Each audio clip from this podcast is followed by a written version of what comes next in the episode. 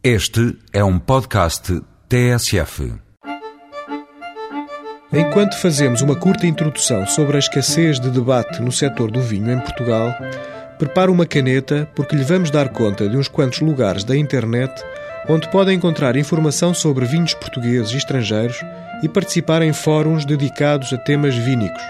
Felizmente, a blogosfera não se esqueceu dos vinhos e, através dos poucos endereços que lhe daremos, pode ter acesso a muitos mais lugares virtuais onde o vinho é rei.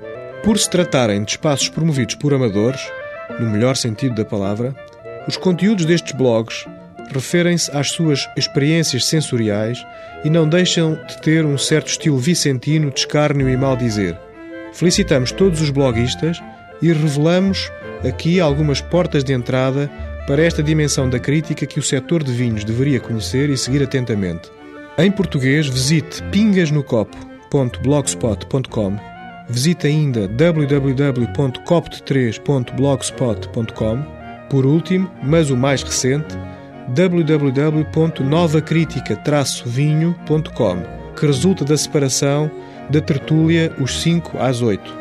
Em castelhano, visite todovino.blogspot.com e em inglês visite o blog americano www.vinography.com. Até para a semana com outros vinhos.